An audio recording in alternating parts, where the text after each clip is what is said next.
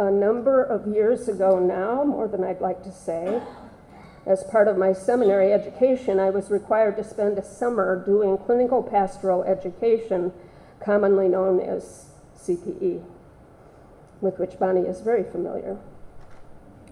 This was chaplaincy training, and I did mine at Bronson Hospital, a level one trauma unit in Kalamazoo, Michigan. It was an exceptional program through which I learned much about ministry, challenged at times beyond where I'd ever thought I could go. One of the challenges I faced while there was praying with hospital patients or family members who were in crisis. I was encouraged by my CPE supervisors to try to find a way to do this that would allow me to maintain integrity with my own theological beliefs while still meeting the needs of people who might differ widely from me in their own religious practice. And most of them did. Maintaining my theological integrity, however, was not as difficult as it might seem. I suspect that it may, in fact, have been easier for me to set aside my liberal theology in order to deal with the conservative or fundamentalist believers than it might have been for my religiously conservative colleagues in the program to set aside their beliefs to deal with re- religious liberals or non believers. This is because, as drawn as I might have been to try to enlighten folks I was serving, I was not charged by my church to do so. I was not compelled by my religious tradition to witness or to attempt to save the immortal souls of my patients, their families, or the hospital staff who occasionally needed my service as well. To the contrary, my tradition, the Unitarian Universalist tradition, instead compelled me to honor the individual spiritual journeys and I was more or less able to do that fairly easily. I was more or less able to set aside that which I embraced spiritually in order to try to meet those I was called to serve within the theological environment they inhabited. Perhaps live out would be a better term than set aside. I was able to live out that which I embraced, the individual search for truth by meeting people within their, the religious framework that gave their life meaning. This is not to say it was easy. There was much to invite struggle for the religious progressive doing chaplaincy in a conservative Midwest hospital. I had a hard time dealing with those, usually family members, who believed their loved one was sick or in- injured as punishment for sin committed either by the patient or the family member. I had a hard time dealing with members of a large extended family who were certain, and frantically so, that their sick relative was demon possessed rather than physically ill. I had a hard time praying with those who wanted prayer. And surprisingly, I had a hard time dealing with those for whom prayer carried little meaning when in the most traumatic of circumstances it seemed there was little else to offer. It is the latter two situations I would like to address today praying with those who wanted prayer and not praying with those who didn't want prayer, because all of that so informed my own spiritual perspective. The first was easier to sort through intellectually, just how I was going to pray relatively tra- traditionally without going past the point where I was uttering words I simply could not countenance. This mainly had to do, for me, with how to begin and end the prayer. In ending the prayer, I knew that I did not want to say, in the name of Jesus. That was just too counter to what I believe. Uh, and I can talk about that further, although I'm not going to this morning. Um, instead, I determined to pray in the name of all that is holy, as I do now when asked to do public prayer. That prayer ending might have been an issue for those who were not too frightened or hurting to question it, but I found that no one ever did. Perhaps all that is holy was broad enough that they could, under the circumstances, wrestle Jesus into the midst of it, which is what I believe. Beginning the prayer and determining to whom to address it was more of a challenge.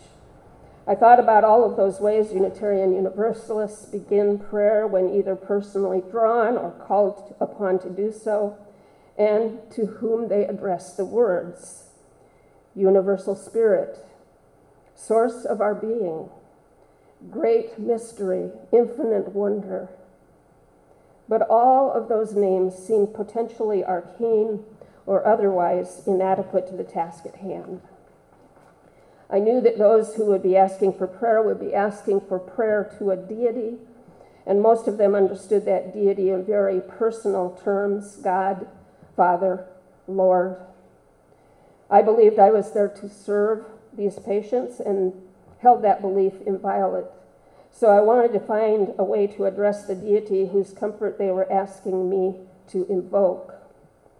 Of the three common terms, God, Father, Lord, God felt the least uncomfortable to me, so that's what I leaned toward using. Then came the question of the salutation. I was not comfortable with Dear God, as though I were beginning a lengthy written correspondence with an intimate friend, or worse, expressing a mild oath at some small abomination. I didn't want to begin with Hi God, too casual nor did I want to begin with just God, too abrupt. Now, as I tell you this, I must confess that these were, of course, difficulties for me long before I began my chaplaincy training at Bronson Hospital. My personal prayer, when it is specific and intentional, did then and still does revolve around the use of affirmations, because I believe we tend to draw to us that which we think about. I use affirmations such as peace infuses the world, unity enfolds our planet, or more personally, I am calm and focused, I can think when I'm scared, and so forth. If I want to give it extra punch, though, I often ask for help with these affirmations. Help me stay calm and focused. Help unity to enfold the world. And with that, we get into the whole question of from whom am I asking help? But I am fortunate in that regard. I don't have to have an answer to that. I think the great mystery, another term for God, the great mystery is unknowable, and I like it that way. The prayer lives in the, the prayer lives in the uttering of our words rather than the conundrum regarding to whom we are saying them. It is in the uttering of our words the fact that we are saying them. Or, as Anne Lamott says, it is the O that matters more than the my or God. But I did need verbiage with which to serve that summer at Bronson Hospital, and I knew I would need it beyond as well, so I pondered it at some length. I had finally more or less comfortably selected the name I thought I would use God but was still struggling with the salutation Dear God, great God. Hi, God, me again. Hey, God, Beth here.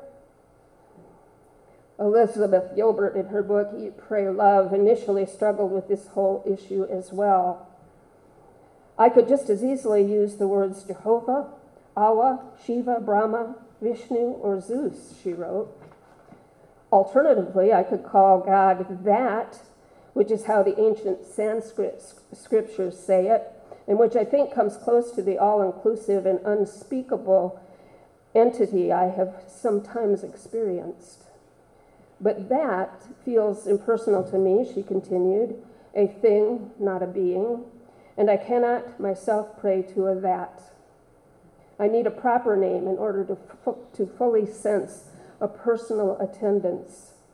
For this same reason, I do not address my prayers to the universe, the great void, the force, the supreme self, the whole, the creator, the light, the higher power, or even the most poetic manifestation of God's name, taken, I believe, from the Gnostic Gospels, the shadow of the turning. These are all equally adequate and in- inadequate descriptions of the indescribable, she concluded. But we need a functional name for this indescribability, and God is the name that feels the most warm to me, so that's what I use. God worked for Gilbert, but as I continued to deliberate on it, I came to realize that the name God worked well enough for me only if I thought of it in terms of God with a small g, which seemed to better capture the infinite nature of the whole God being or God thing. So that felt better to me. God with a small g, hear my prayer.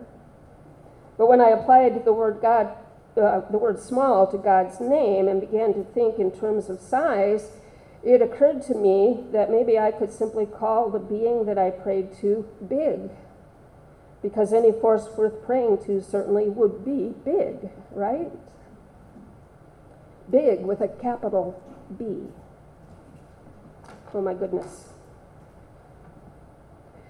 Maybe here would be a good place to tell you of my experience giving the invocation for the Muncie City Council meeting when I was on my internship at the Muncie UU Church in Indiana.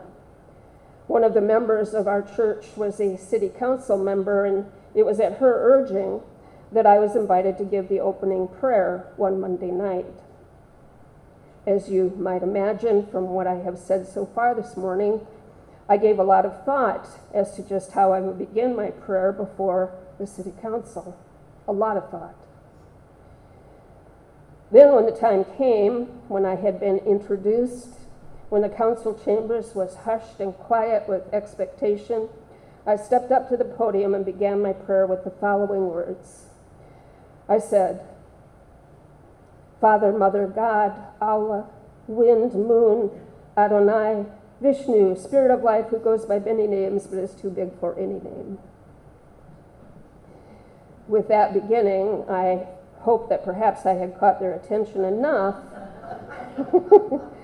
for them to hear the body of my prayer, to which I'd also given ample consideration.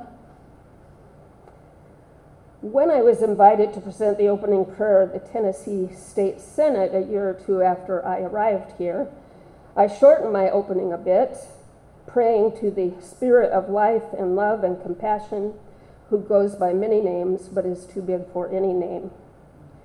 I was afraid Tennessee wouldn't tolerate my lengthy Muncie prayer opening, but I digress.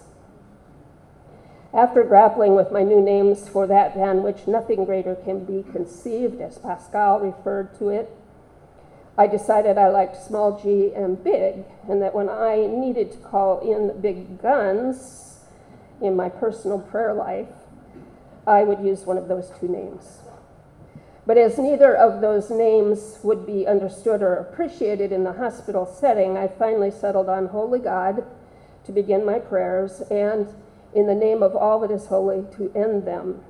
And that seemed to work well enough for the traditional conservative Christians who asked me for prayer in the hospital. And let me say that those prayers, which I articulated in all of my discomfort and were, which were distinctly outside the realm of my own belief system, held a far, far deeper meaning for me than I would have ever guessed. I felt that I, I found that I felt I was part of something larger as I tried to voice their concerns to their God.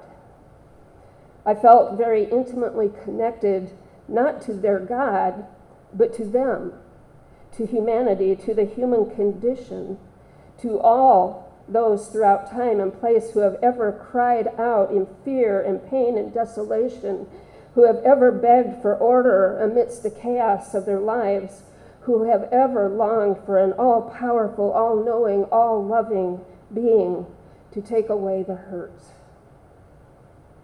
This all felt very sacred to me, this sense of human connection and shared human experience. Such is the core of my spiritual belief as a humanist, this power to be found within the intimate connections of the shared human condition. And so, praying with them in this way, although not meaningful to me in the same way I am supposing it was to them, still was quite meaningful. The second issue, how to deal with those in real crisis for whom prayer carried no meaning, was far more challenging than the first. It only happened a few times, and the last was the most wrenching. It was a fringe Unitarian Universalist family. That is, they did not attend church, but the church they chose not to attend was a Unitarian Universalist church.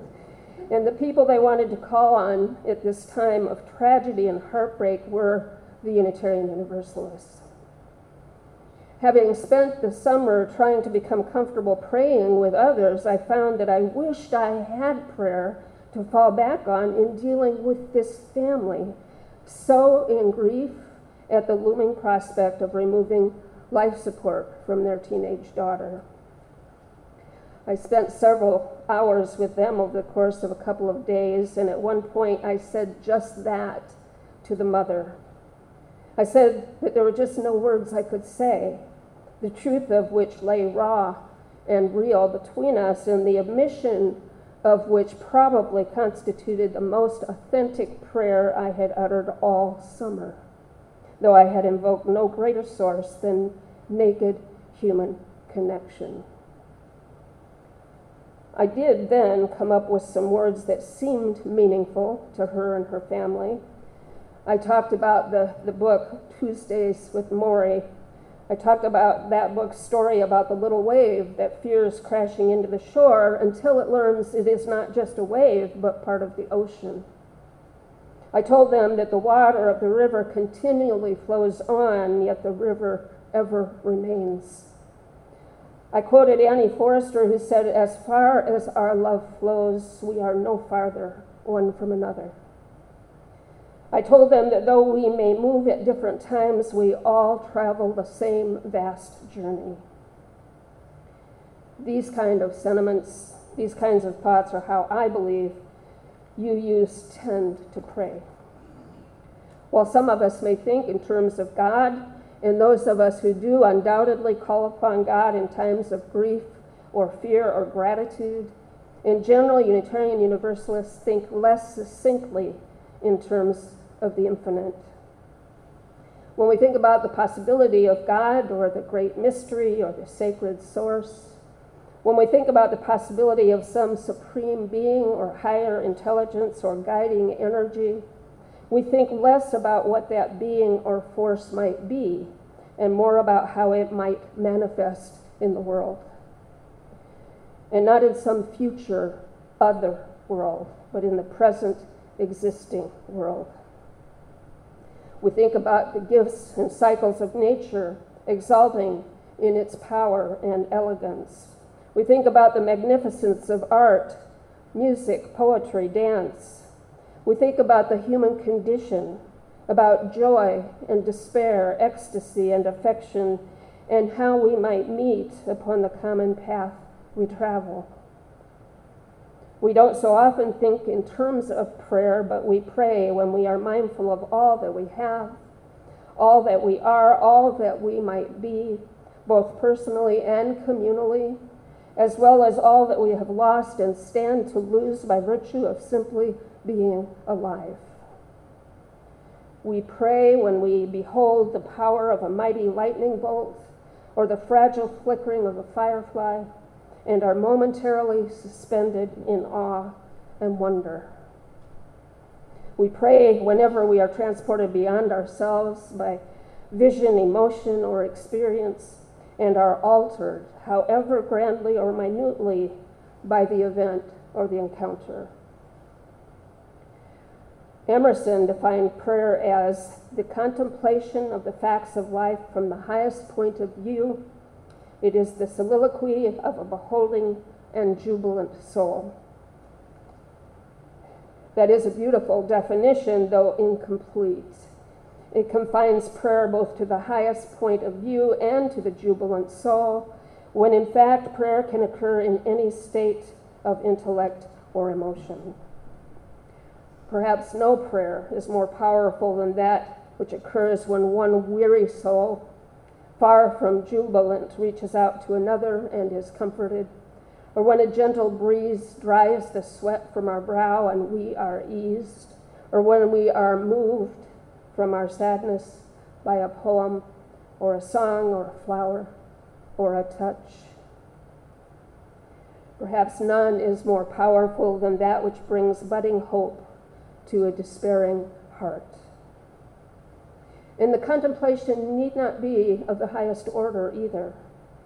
Sometimes it occurs in an almost missed moment of appreciation, a barely noticed moment of gratitude, and ever so briefly recognized delight.